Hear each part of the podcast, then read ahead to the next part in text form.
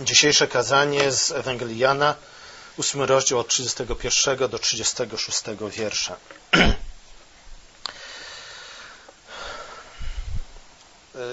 Fragment znany, często czytany, prawda was wyswobodzi, nie, jak to jest, prawda was wyswobodzi, nie, to jest hasło, które bardzo często się pojawiało nawet na ustach komunistów, bolszewików, nie, którzy mówili, że właśnie przy pomocy kłamstwa lud jest ciemiężony i tak rzeczywiście jest, nie? W ogólnych kategoriach to rzeczywiście jest jedna z tych zasad wpisana w strukturę świata, stworzenia, nie? Która w zasadzie zawsze działa, nie? W zasadzie, nie zawsze. Często prawda niestety, niestety służy do tego, aby ludzi zniszczyć, nie? Prawda ujawniona w niewłaściwym czasie, w niewłaściwy sposób, niewłaściwym ludziom, nie? Prawda.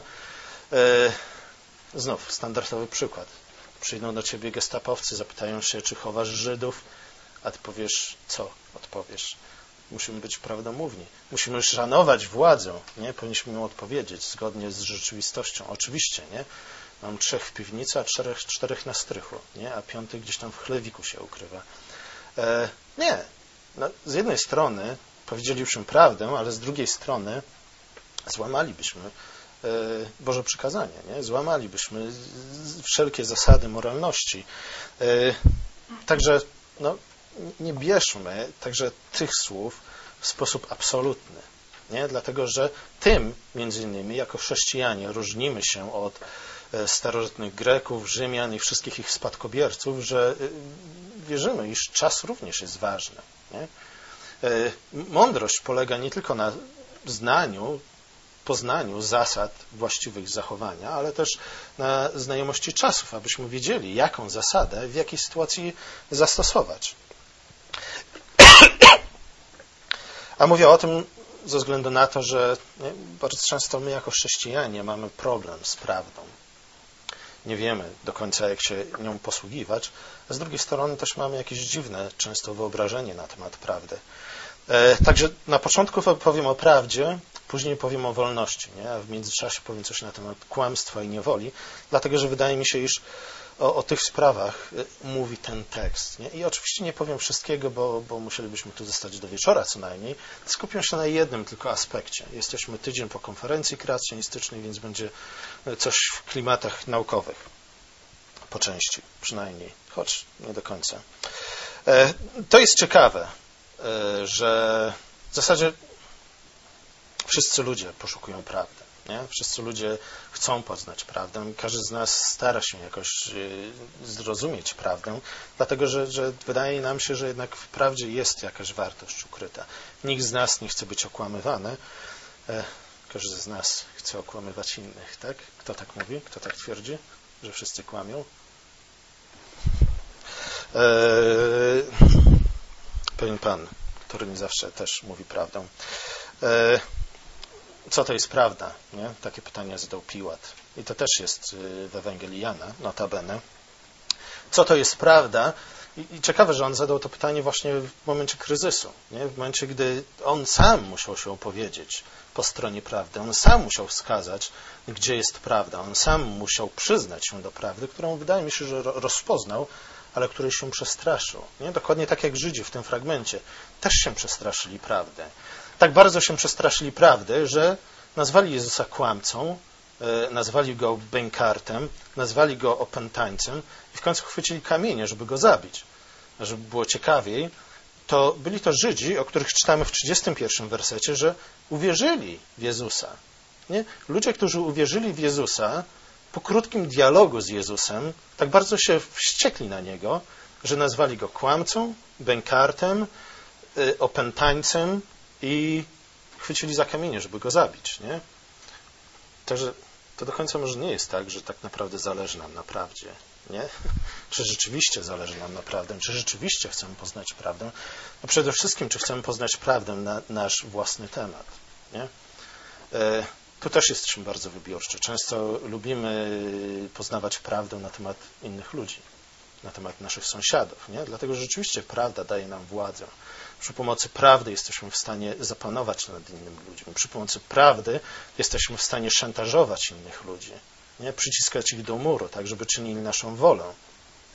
Z drugiej strony strasznie się boimy, żeby ludzie tak naprawdę nas poznali, nie? Bo boimy się, że być może zapanowaliby nad nami, gdyby dowiedzieli się o niektórych sprawach, które skrzętnie ukrywamy.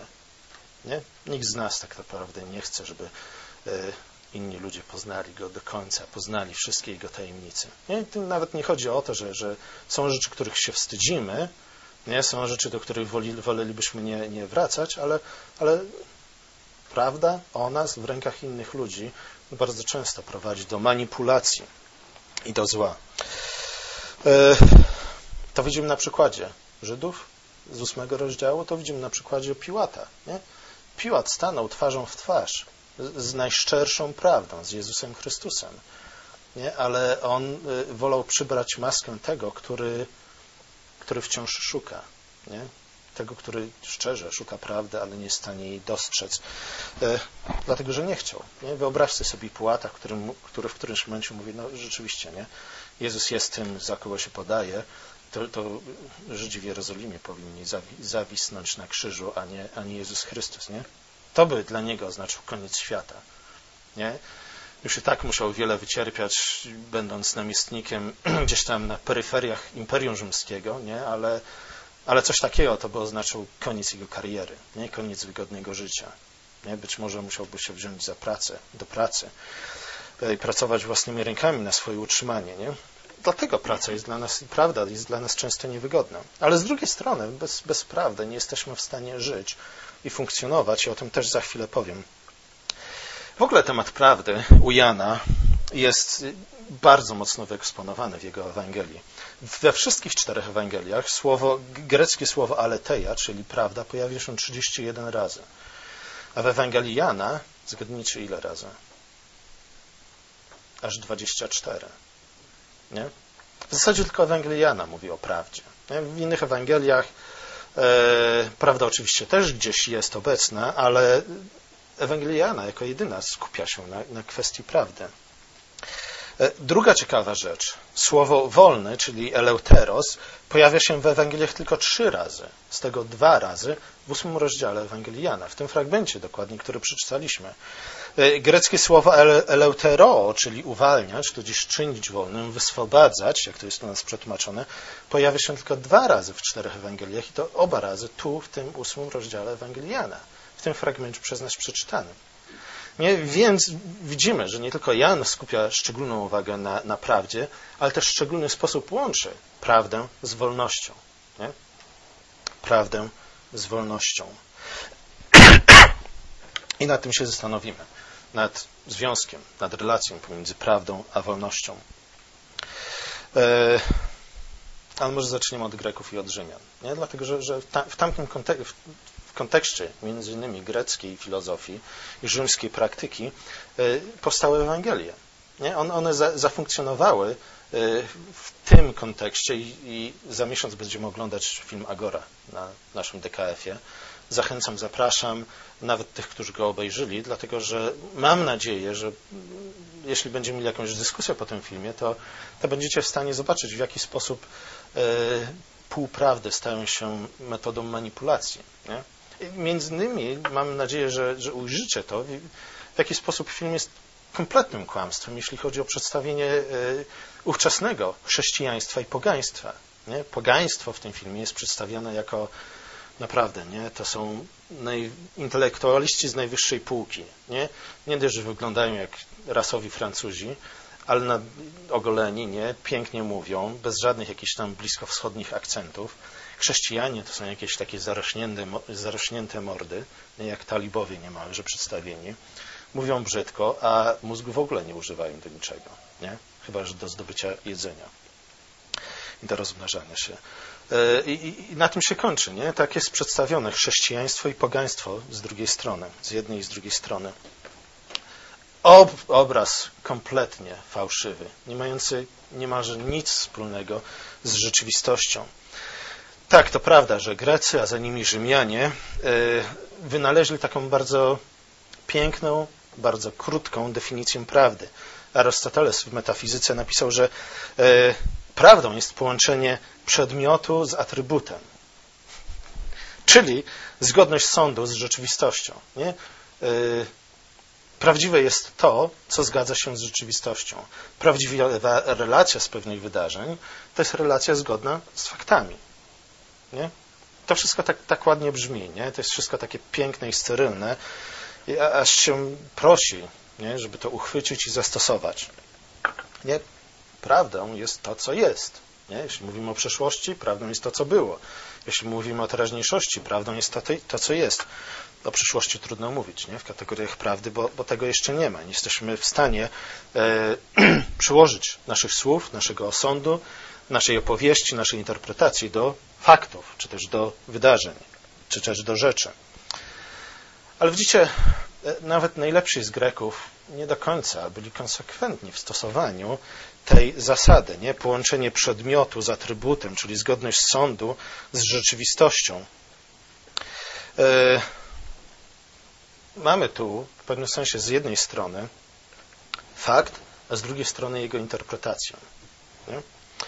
Ale jak to w praktyce wyglądało w przypadku Greków? Sokrates stwierdził, że badanie, zajmowanie się astronomią jest stratą czasu. Nie?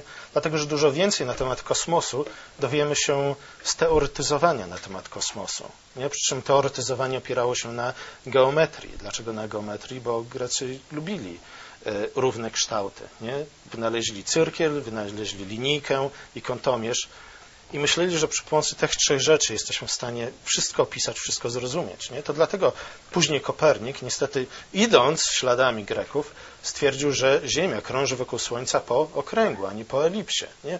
W ogóle do głowy mu to nie przyszło. Odrzucił to z góry jako absurd, nie patrząc w niebo za dokładnie, dlatego że stwierdził, że to jest niemożliwe. Nie? Dlatego, że dlaczego Ziemia nie może krążyć, krążyć wokół Słońca po elipsie, zdaniem Kopernika, a musi po okręgu? Bo, bo to wyczytał u, u Greków, nie? A okrąg z kolei dla Greków był idealną figurą, nie? Ziemia nie mogła krążyć wokół Słońca po nieidealnej figurze, jaką jest elipsa. Musiała krążyć po idealnej figurze. Platon, uczeń Sokratesa, powiedział do swoich uczniów: zostawcie rozgwieżdżone niebo w spokoju. Nie? Czyli znów nasz umysł, teoretyzując na temat świata, więcej nam powie na temat tego świata niż obserwacja przy pomocy naszych zmysłów. Nie? Dlatego, że w ogóle nie, nie chcę Wam teraz robić wykładu z Platona, ale pamiętacie ze studiów, nie będę Wam tego przypominał. Nie? Tak naprawdę prawdziwa rzeczywistość to jest ten świat ideałów. Nie? I one są idealne. Tam są tylko okręgi, kwadraty i trójkąty i nic poza tym. Nie? A ten nasz świat, który tu istnieje, to jest jakieś takie bardzo dalekie odbicie, taka siódma woda po kisielu, nie? Gdzie widzimy jakieś podobieństwa, ale one są tak odległe, że trudno tak naprawdę stwierdzić, co w tym garnku oryginalnie było ugotowane. E, Arystoteles, nie? Powiedzielibyśmy, całkowicie inna szkoła. Arystoteles i Platon kłócili, Platon kłócili się. Jeden drugiego nazywał głupcem i kłamcą. Nie? Arystoteles wydaje się być jakąś tam bardziej praktyczną alternatywą, ale Arystoteles... Nie mamy tu żadnego kamienia. Dzieci, to jest drugie słowo do Was. Wyobraźcie sobie, że w tej ręce mam kamień, tak, który waży pół kilograma. A w tej ręce mam kamień, który waży kilogram. Możecie sobie to wyobrazić? Czyli ten kamień jest dwa razy cięższy od tego. I teraz wejdę na wieżowiec dziesięciopiętrowy i zrzucę te dwa kamienie na ziemię. Który spadnie pierwszy na ziemię? Piotrek. Ktoś ma jakiś inny pomysł? Widzicie, to pokazuje, że Arystoteles był na poziomie... Ile, Piotrek, masz lat? Dziewięć. Do której klasy chodzisz? Do trzeciej. Arystoteles był na poziomie dziewięciolatka w, swoim, w swojej kosmologii, w swoim myśleniu o grawitacji i tak dalej. Nie? I oczywiście Piotrek pomyślał logicznie. Nie? Problem jest tylko taki, że powinniśmy wszystkie nasze teorie sprawdzić w praktyce. Ale Arystoteles stwierdził, że nie ma potrzeby. Nie? Nie ma potrzeby, bo to jest oczywiste, to jest logiczne, że coś, co jest dwa razy cięższe, będzie dwa razy szybciej spadać. Czyż nie? Piotrek, nie przejmuj się. Przypuszczam, że połowa ludzi co najmniej tu zgromadzona by dokładnie to samo powiedziała. Największy grecki filozof tak twierdził. Arystotolowi nie przyszło do głowy to, żeby nie miał wieżowców, ale mógł pójść gdzieś tam na jakieś klify, w Grecji jest dużo klifów, i spuścić te dwa kamienie i sprawdzić, nie, co się stanie. Nie byłoby to trudne, ale Arystoteles tak bardzo pogardzał eksperymentem, praktyczną obserwacją i wydawało mu się, że to, co wymyślił w swojej głowie, jest prawdą absolutną, której nie, nie warto poddawać żadnej weryfikacji. Weryfikacja, weryfikacja teorii naukowych, nie? Ja bym powiedział, nie jestem specjalistą, ale wydaje mi się, że to, to jest bardzo chrześcijańska sprawa. Skąd to się wzięło? Skąd w ogóle wzięliśmy weryfikację teorii naukowych? No z Pisma Świętego. Z jakiej zasady to wynika? No co Biblia mówi? No Biblia mówi, słuchajcie, jak ktoś przyjdzie do was i mówi to czy tamto, to zanim mu uwierzycie, co musicie zrobić? Musicie znaleźć drugiego albo trzeciego świadka. Nie? Bóg, Bogu powinniśmy wierzyć na słowo, nie? Ale nawet Bóg daje nam potwierdzenie, daje nam zawsze drugie świadectwo. Zobaczcie, przyszedł Jezus, świadczył o Ojcu, Ojciec potwierdził słowa Jezusa wielkimi znakami i cudami, ale na dodatek przyszedł jeszcze trzeci świadek, Duch Święty, który potwierdził to wszystko, co Jezus mówił. Nie, nawet Bóg, któremu w zasadzie powinniśmy wierzyć na słowo, poświadcza wszystko to, co mówi, drugim i trzecim świadectwem. Nie? Dlatego my też wszystko powinniśmy, nie powinniśmy oczekiwać, by, że, że inni ludzie będą nam wierzyć na słowo, bo wtedy tak naprawdę chcemy, żeby ludzie traktowali nas jak Pana Boga, nie? Ale zobaczcie, na, nawet Bóg tego od nas nie wymaga. Nawet Bóg daje nam drugie i trzecie świadectwo. My też powinniśmy dostarczać ludziom drugie i trzecie świadectwo. Nie? I takim drugim i trzecim świadectwem dla teorii naukowej jest właśnie eksperyment, nie? Który potwierdzi tę teorię, który sprawdzi, że pokaże nam, że, że ona rzeczywiście jest właściwa, nie? A przynajmniej w jakiś sposób odpowiada rzeczywistości. O, dużo by można mówić na ten temat, ale w zasadzie zaraz muszę kończyć.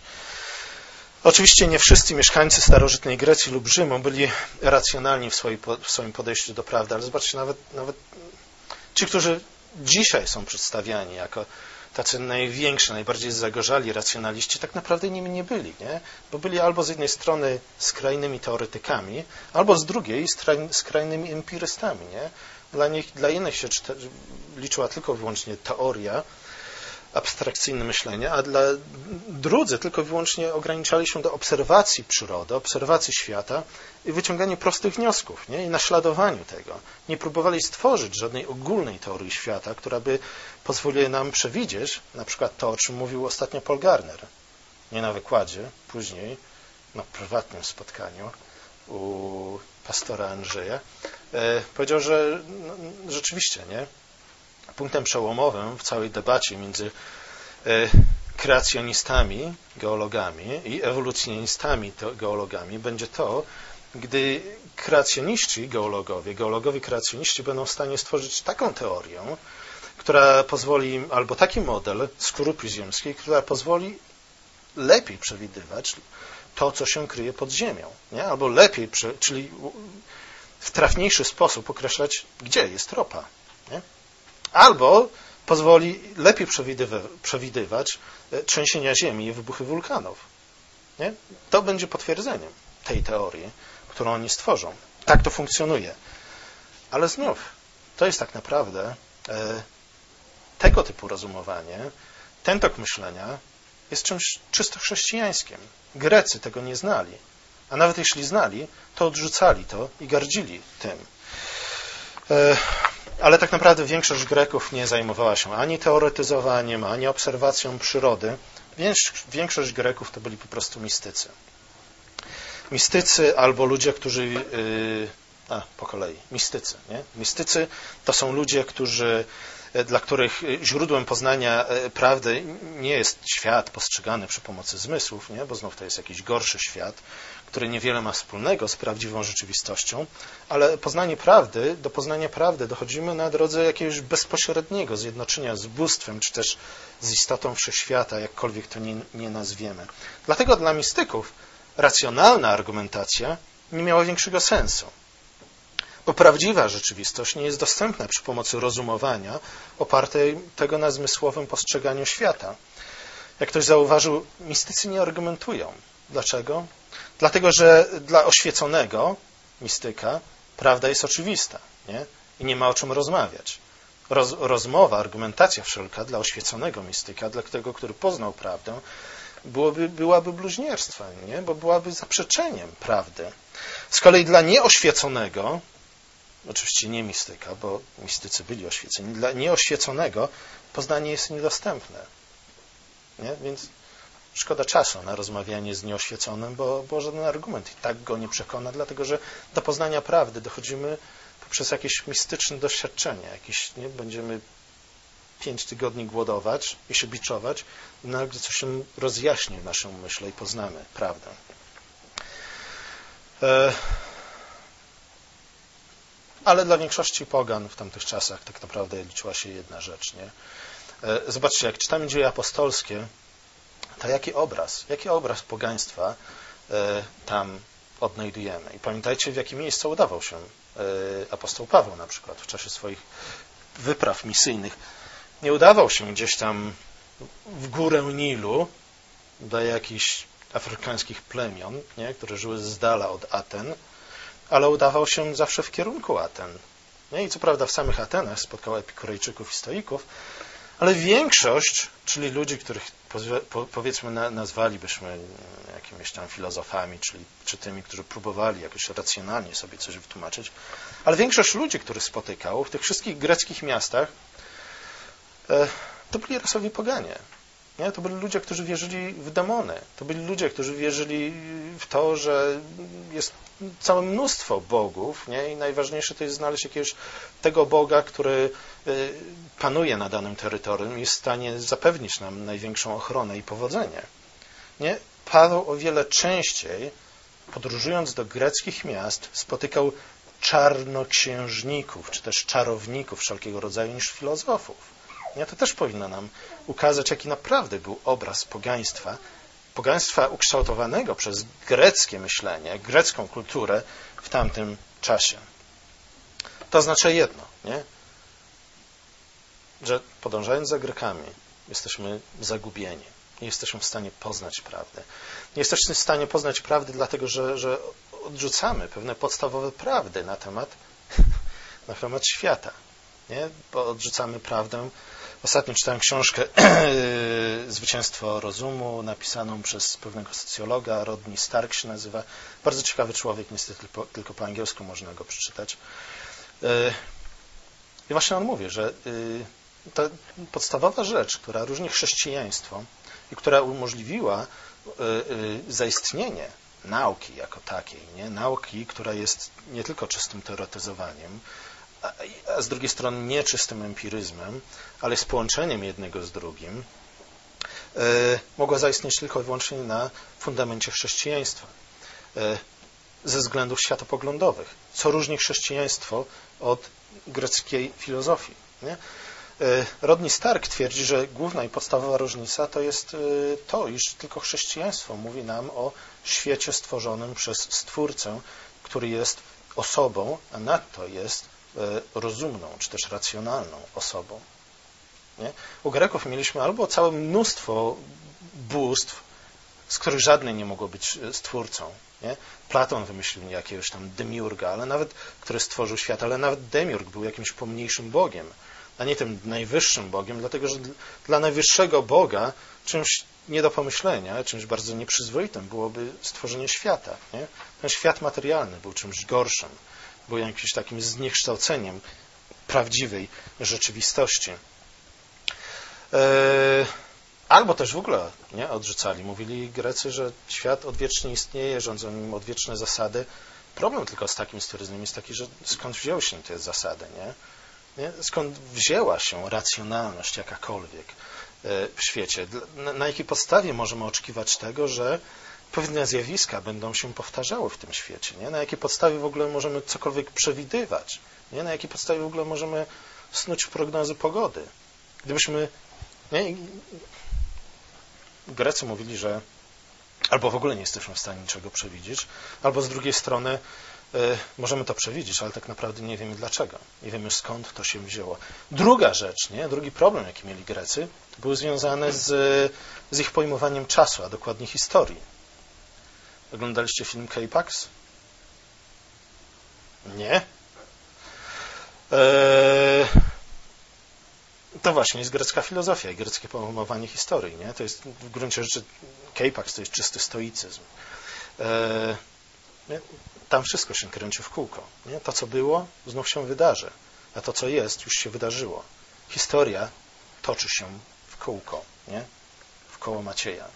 Eee, świat ginie, odradza się, ale ta nowa wersja różni się jakimiś drobnymi i nieistotnymi szczegółami w stosunku do, do poprzedniej wersji.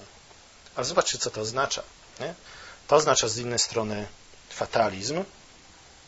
Nie? Oznacza to, że tak naprawdę człowiek jest uchwycony w ten taki diabelski taniec, chocholi taniec, nie jest w stanie wyrwać się z tego. Cokolwiek człowiek zrobi w tym nowym życiu, nowym wcieleniu, w nowym wydaniu, to i tak będą doprowadzić tylko i wyłącznie do jakichś tam pomniejszych, nieistotnych w rzeczywistości zmian. Nie? Więc po co się wysilać? Wystarczy czekać, nie? Bo to, co było, i tak się powtórzy, i tak nas spotka, i tak przyjdzie, więc najlepiej się wyluzować, nie? I i zużywać jak najmniej energii. Ale z drugiej strony to oznaczało, że słuchajcie, jeśli to rzeczywiście jest jakiś cykl, gdzie świat się odradza na nowo, nie? Mamy ten złoty wiek, po którym następuje jakiś tam srebrny, żelazny, brązowy i później to wszystko diabli biorą, nie? I umiera i znów się odradza, to zobaczcie, postęp też tak naprawdę nie zależy od nas. Nie?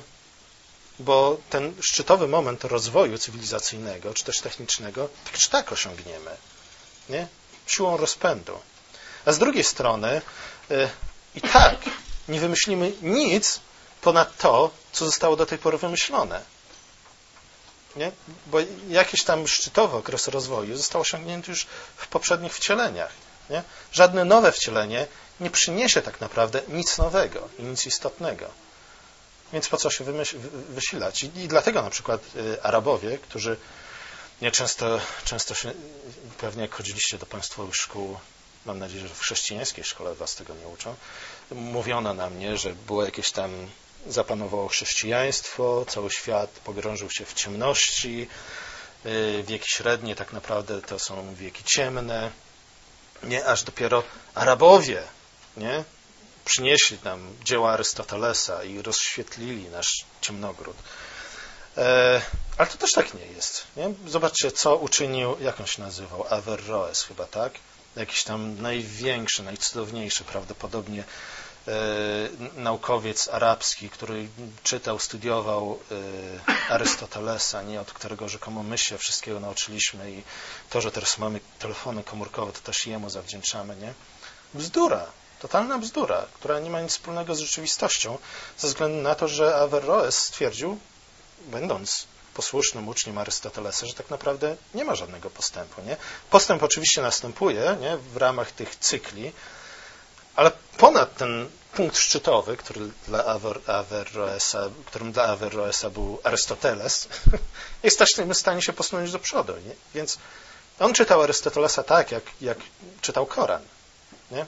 To jest szczyt. Nic, nic nowego, nic istotnego nie jesteśmy w stanie dodać do tego, co powiedział Arystoteles. Jego myślenie nie wynikało w żaden sposób z obserwacji czegokolwiek, nie? Ale wynikało tylko i wyłącznie z jego jakichś tam światopoglądowych założeń. On nawet nie szukał niczego, bo z góry stwierdził, że nie ma sensu, nie ma po co. To jest głupota i strata czasu. Lepiej czytać Arystotelesa, nie? I, i, bo wtedy przynajmniej człowiek ma jakąś rozrywkę, przynajmniej niektórzy. Bardziej zboczeni umysłowo ludzie. Eee, I tyle. I koniec. Nie było żadnego postępu. Chrześcijaństwo jednak przedstawia te sprawy inaczej. Chrześcijaństwo mówi nam o tym, że, że co? Po pierwsze, świat został stworzony przez Stwórcę. Przez Stwórcę, który jest osobą. Eee, dlatego też jesteśmy...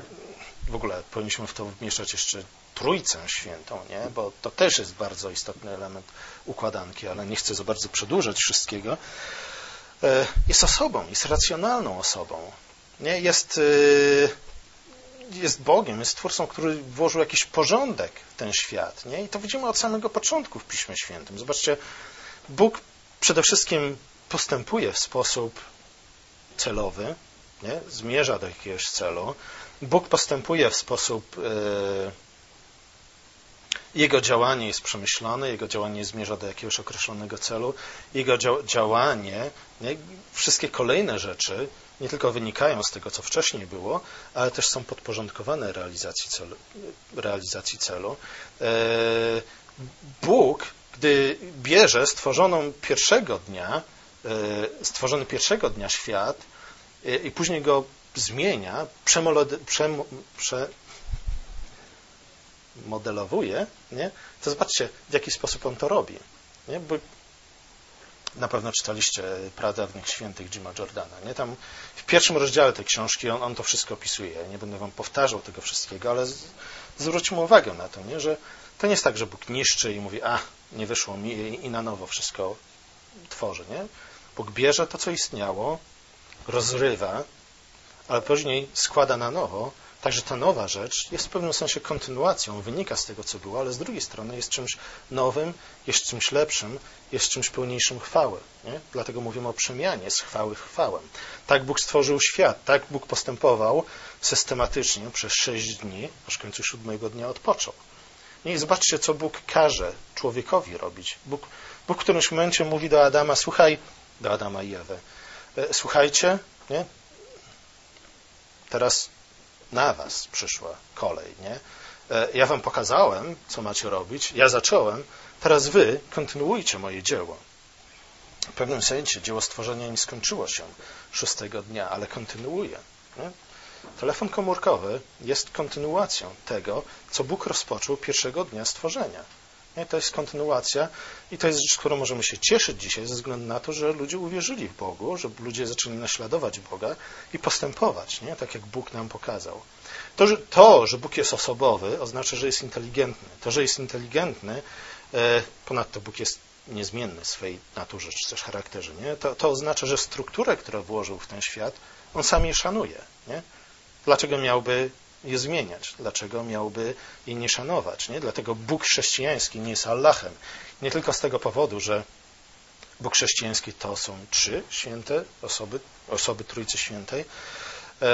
To bardzo wiele mówi na temat nam relacji międzyosobowych, nie? Na temat miłości itd., itd. Ale Bóg chrześcijański nie jest Allahem także w tym względzie, że, że Allah w każdej chwili może zrobić wszystko, a to, co zrobi, w żaden sposób nie musi być połączone z tym, co zrobił wcześniej. Nie? Allah jest całkowicie, jak to się mówi, arbitralny w swoich decyzjach. Nie? Allah jest samą wolą. W Allahu nie ma tak naprawdę żadnego rozumu, ani żadnego zamysłu. Allah dziś zrobi to, jutro zrobi tamto i te dwie rzeczy nie będą miały z sobą absolutnie nic wspólnego. I dla wiernego muzułmanina to będzie miało sens. Nie?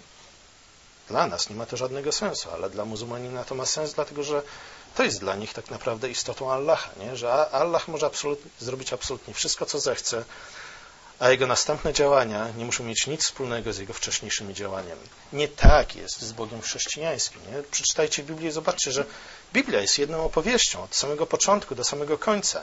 Nie? Jak zaczynamy czytać i czytamy o pierwszym mieście, które zbudował Henoch, yy, jak on się nazywał? Kain, nazwał je imieniem Henoch, swojego pierwszego syna, a potem skończymy czytać Pismo i tam będzie, przeczytamy o Nowej Jerozo- Jerozolimie, która też jest miastem, to zobaczymy, że nie, to wszystko trzyma się kupy.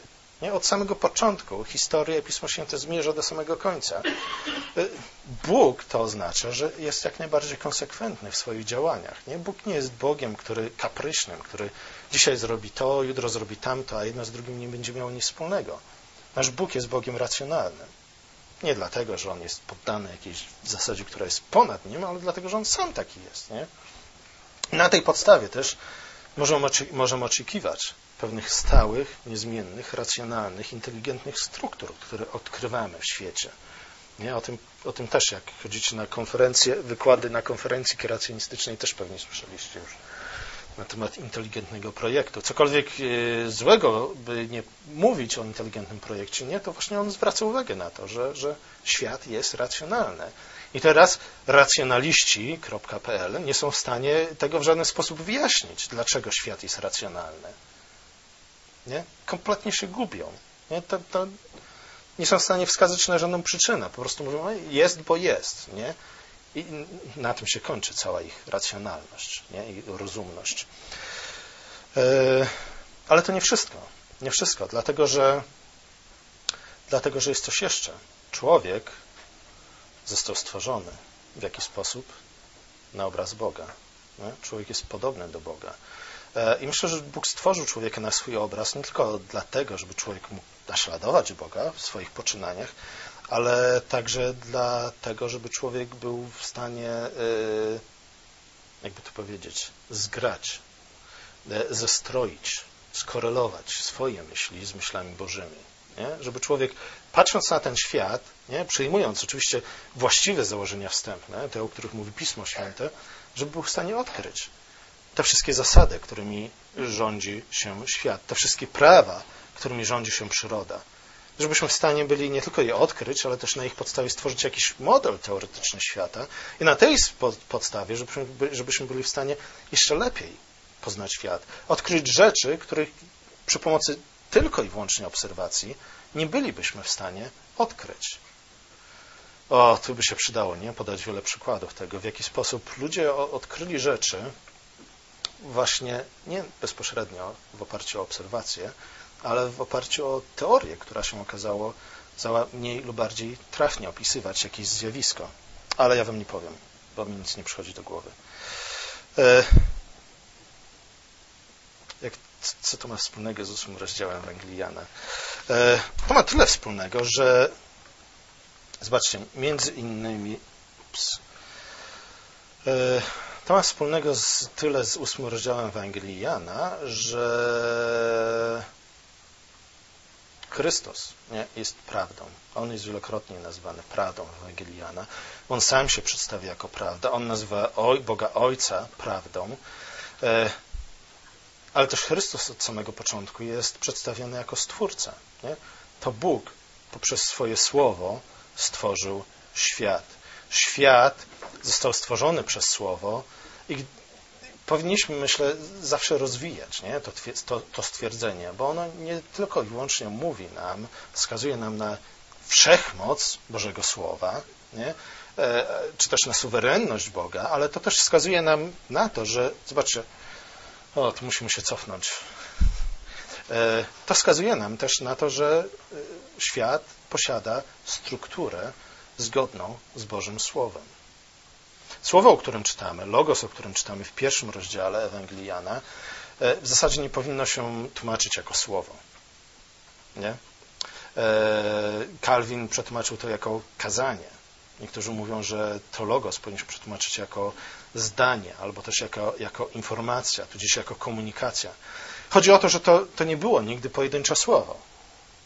Nie? Tu nie chodzi o to, że jest jakieś jedno słowo, które Bóg wypowiedział, albo jedno słowo, które jest drugą osobą Trójcy Świętej i ono stwarza świat, nie? Kiedy Bóg mówi, to mówi całymi zdaniami, nie? To właśnie z tego, że Bóg jest Trójcą Świętą, wynika to, że, że w ogóle istnieje język i że ma jakąś określoną strukturę. Nie? Kiedy Bóg mówi, mówi całymi zdaniami. Zobaczcie, gdy czytamy opis stworzenia świata, to rzeczywiście widzimy, nie? Że Bóg mówi całymi zdaniami. Zdaniami, w których jest podmiot i orzeczenie. Nie? Te zdania określają strukturę świata. Nie? Świat jest dokładnie, świat stworzony odpowiada strukturze zdań wypowiadanych przez Boga, przez Stwórcę. To słowo zawsze mówi o stawaniu się, nie? Mówi o, o jakimś akcie, mówi o jakimś dziele, albo też jest osądem, nie? Osądem tego, co do tej pory się stało. Znów Jim Jordan, pradawni święci, przeczytać tam więcej o tym. Chciałbym tylko zwrócić uwagę na to, że, że zobaczcie, to właśnie słowo, które tak naprawdę jest zdaniem, słowo zdaniami, opowieścią wypowiadaną przez Boga Ojca jest pewną strukturą, posiada pewną strukturę, musi się rządzić pewnymi prawami. Komunikacja nie byłaby w żaden sposób możliwa, gdybyśmy sobie, gdybym ja sobie wyciął wszystkie słowa, które mam w moim kazaniu, wrzucił do czapki, potrząsnął, nie, wyrzucił, to nie byłoby nic, to byłby bełkot, nie? Zdanie potrzebuje pewnej struktury, nie? I zobaczcie, Bóg stwarza świat przy pomocy słowa, nie pojedynczego słowa, ale zdań, które wypowiada. I teraz świat, stworzony świat odpowiada dokładnie strukturze tych zdań wypowiedzianych, wypowiadanych przez Boga. To znaczy, że nie jest bezpośrednia zależność, korelacja pomiędzy stworzeniem, tym jak ono wygląda, tym jaką ono ma strukturę, tym jakimi prawami ono się yy, rządzi, a Bożym Słowem, czyli dokładnie Jezusem Chrystusem. Nie? Dlatego e, później Paweł w liście do Kolosan w pierwszym rozdziale mógł, mógł powiedzieć, że, że to właśnie na Nim i przez Niego. Przez Niego wszystko zostało stworzone i na Nim wszystko jest ugruntowane. Kiedy Paweł mówi, że na Nim wszystko jest ugruntowane, to myślę, że ma na myśli między innymi tę zależność. Nie? To, że między słowami, zdaniami wypowiadanymi przez Boga w czasie sześciu dni stworzenia a fizyczną strukturą świata, nie tylko, ale również fizyczną strukturą świata jest bezpośrednia zależność. Nie? Jedno odpowiada drugiemu. Stąd też racjonalność tego świata. Stąd też możemy oczekiwać tego, że świat ukształtowany Słowem Bożym jest światem racjonalnym, który rządzi się pewnymi prawami, które są niezmienne, które my jako ludzie stworzeni na obraz Boga jesteśmy w stanie odkryć, jesteśmy w stanie poznać, jesteśmy w stanie... nie? Lepiej dzięki temu również poznać Boga. Psalm dziewiętnasty, pierwszy rozdział listu do Rzymian, mówił nam o tym, że patrząc na ten świat, oczywiście we właściwy sposób, nie? Mając właściwe założenia wstępne, jesteśmy bardzo wiele dowiedzieć się na temat Boga.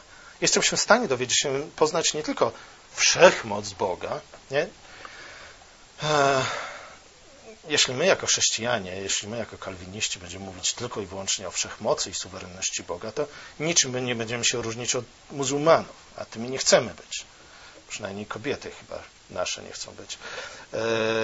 Nie, nie powinniśmy się do tego ograniczać. Kiedy, kiedy patrzymy na stworzenie, to możemy poznać nie tylko wszechmoc i suwerenność Boga, Jego potęgę, która przewyższa wszystko, ale przede wszystkim, albo między innymi, a również jesteśmy w stanie poznać to, jaki Bóg jest, Jego charakter, nie? Jego naturę i wydaje mi się, że również o tym mówi Paweł w pierwszym rozdziale listu do Rzymian.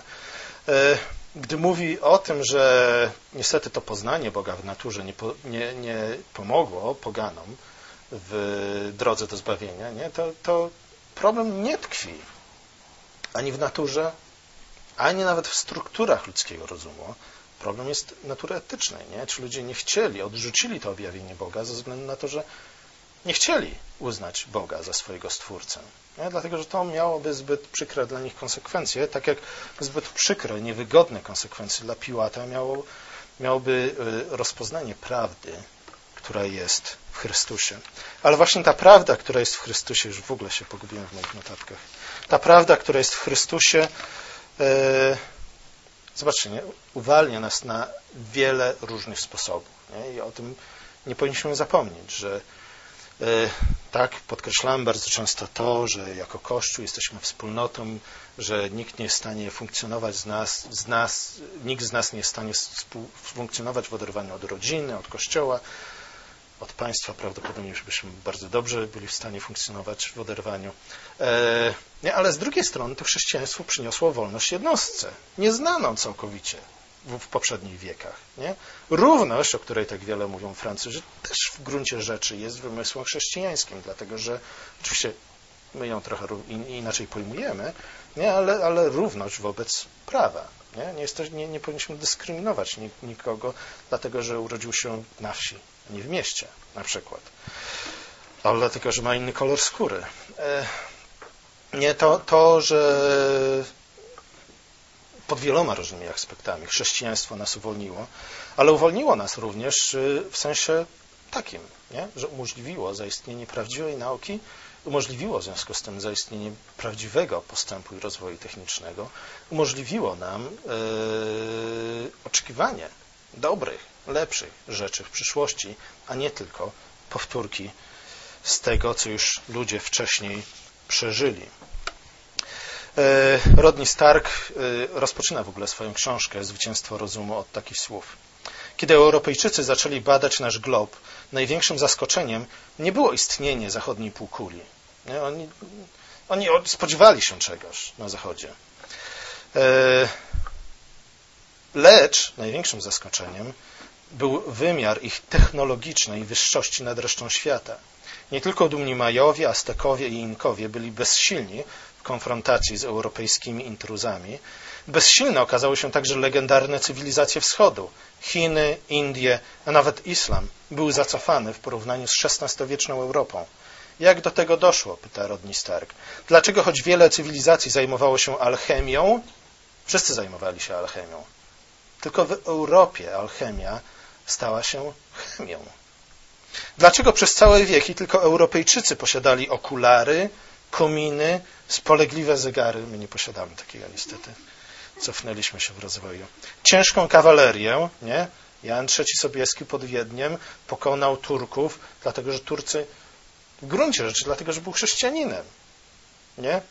Jakkolwiek by to brzydko brzmiało we współczesnych czasach. Nie? Wymyślił huzarię, dlatego że był chrześcijaninem.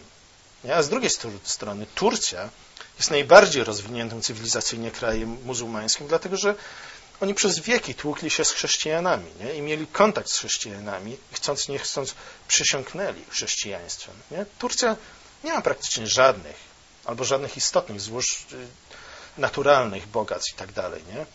Turcja jest bogata, nie może nie bogatsza od Polski, ale bogatsza i bardziej rozwinięta od wielu innych krajów muzułmańskich, dlatego że oni są najbardziej tak naprawdę chrześcijańskim spośród muzułmańskich krajów. Nie z wyznania oficjalnego, ale przynajmniej ze sposobu myślenia. Dlaczego tylko w Europie powstał system zapisu notowego? Nigdzie indziej. Nie? Jak to się stało, że narody wyrosłe z barbarzyństwa na ruinach upadłego Rzymu, nie? Czyli północna Europa, tak naprawdę w tak wielkim stopniu przewyższyły resztę świata? I Rodney Stark odpowiada, że chrześcijaństwo gruje, nie? I wytworzyło naprawdę przewyższającą wszystko inne cywilizację, dlatego że Chrystus, Ewangelia, nie? Prawda na temat Boga, prawda na temat Stwórcy, prawda na temat świata i jego struktury uwolniła ludzi od zabobonów, nie? Uwolniła ludzi od fatalizmu, zachęciła do używania rozumu, do rozumnego poznawania świata. Van Til pewnie by dodał, że tylko chrześcijaństwo dostarczyło w ogóle podstaw do używania rozumu. Tylko chrześcijaństwo powiedziało nam, dlaczego mamy używać rozumu, nie? W sposób naukowy, nie? W sposób, który łączy teorię z doświadczeniem, z obserwacją. A uczyniło to, wskazując na uporządkowany charakter stworzenia, któremu Bóg nadał stałe i rozumne struktury, w oparciu o które możliwe jest zarówno badanie naukowe, jak i postęp techniczny. Dzięki chrześcijaństwu w końcu, i nie powinniśmy o tym zapominać, nie? Że, że to nie jest tylko postęp dla postępu, yy, nie wymyśliliśmy komórek tylko po to, żeby nam się wygodniej żyło, ale dzięki chrześcijaństwu, a dokładnie dzięki prawdzie, jaka jest w Chrystusie, yy, człowiek znów stał się gospodarzem świata. Nie? Człowiek zabobonny nie może być gospodarzem świata, dlatego że dla niego za każdym rogiem kryje się demon. Nie? Każde huknięcie, czy pohuknięcie sowy w nocy, nie? To jest też jakiś tam zmarły dziadek, któremu on nie wyraził wystarczająco dużo czci, nie zapalił kadzidła, nie? Który przyszedł się upomnieć o to. Nie? Błyskawica dla pogan jest czym? Nie? Znów przejawem gniewu bogów. To chrześcijaństwo powiedziało nam, że tak nie jest. Uwolniło nas od tych wszystkich zabobonów, to znaczy, że uwolniło nas do tego, abyśmy aby to nie przyroda panowała nad nami, ale żebyśmy to my znów zapanowali nad przyrodą. Pewnie coś powinienem powiedzieć o reformacji też, nie? Skoro dzisiaj jest Dzień Reformacji. Słuchajcie, przeczytajcie sobie y, traktat Marcina Lutera o wolności chrześcijańskiej. Nie, to jest dostępne w internecie, na stronie luter kropka p l, jak tam poszporacie, w pismach Lutera znajdziecie to, przeczytajcie sobie. Bardzo ciekawa rzecz, oczywiście to jest Luter, a nie Kalwin, więc nie jest doskonały.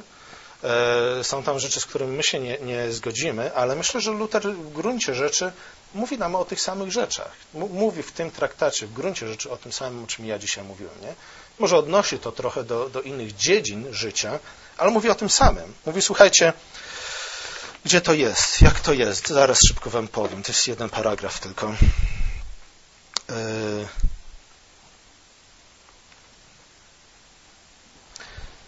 Sola Scriptura. Nie? Od tego zaczyna Luter, że, że to pismo nas poucza o wszystkim. To pismo jest dla nas najwyższym autorytetem, czyli nic innego od, od tego, co Jezus mówił. Czy nie czytaliście? Wiecie, ile razy Jezus zadaje to pytanie? Raz, dwa, trzy, cztery, pięć, sześć, siedem, osiem, dziewięć, dziesięć. Co najmniej dziesięć razy w Ewangelii Jezus zadaje to pytanie, czy nie czytaliście, nie? Wszelki błąd, wszelkie fałszywe myślenie, wszelkie fałszywe wnioski, wszelkie głupie praktyki, głupie albo złe praktyki, nie, z którymi Jezus dy- dyskutował, dyskutował dokładnie w ten sposób. Mówi, czy nie czytaliście?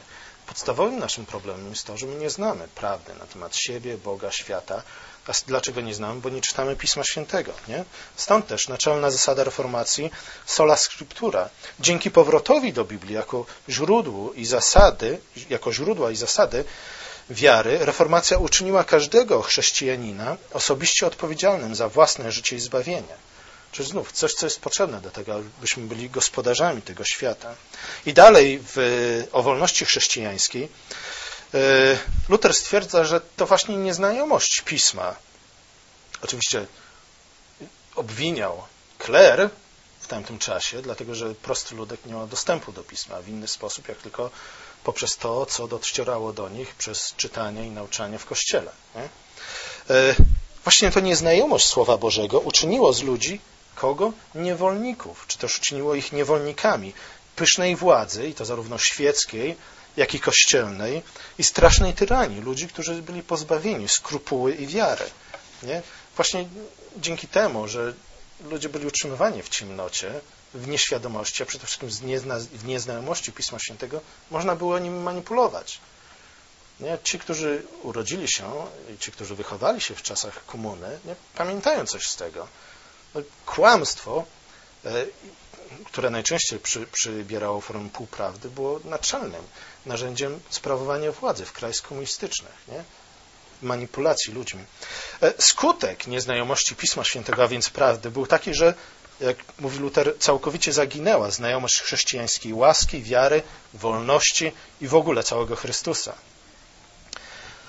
Dlaczego tak się stało? Dlatego, że jak Luter stwierdza, natura ludzka i tak zwany rozum przyrodzony, przepraszam, są na, zabobonne, nie?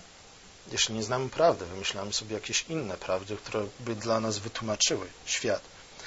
Z kolei nieskażone Słowo Boże wzbudza w nas wiarę usprawiedliwia, usprawiedliwia, usprawiedliwiającą, ale ta wiara usprawiedliwiająca nie tylko ożywia nas do nowego życia, nie tylko zbawia nas, nie? Ale uwalnia nas, uwalnia nas do tego, że możemy służyć prawdzie i w oparciu o prawdę możemy ponownie stać się ludźmi, którzy nie tracą życia na bezczynność, nie tracą życia na bezsensowne zabieganie o to, co Bóg tak, tak daje nam darmo, z łaski, ale mogą wykorzystać czas dany im na tej ziemi, na pożyteczną pracę, a to wszystko na chwałę naszego Stwórcy i Zbawiciela.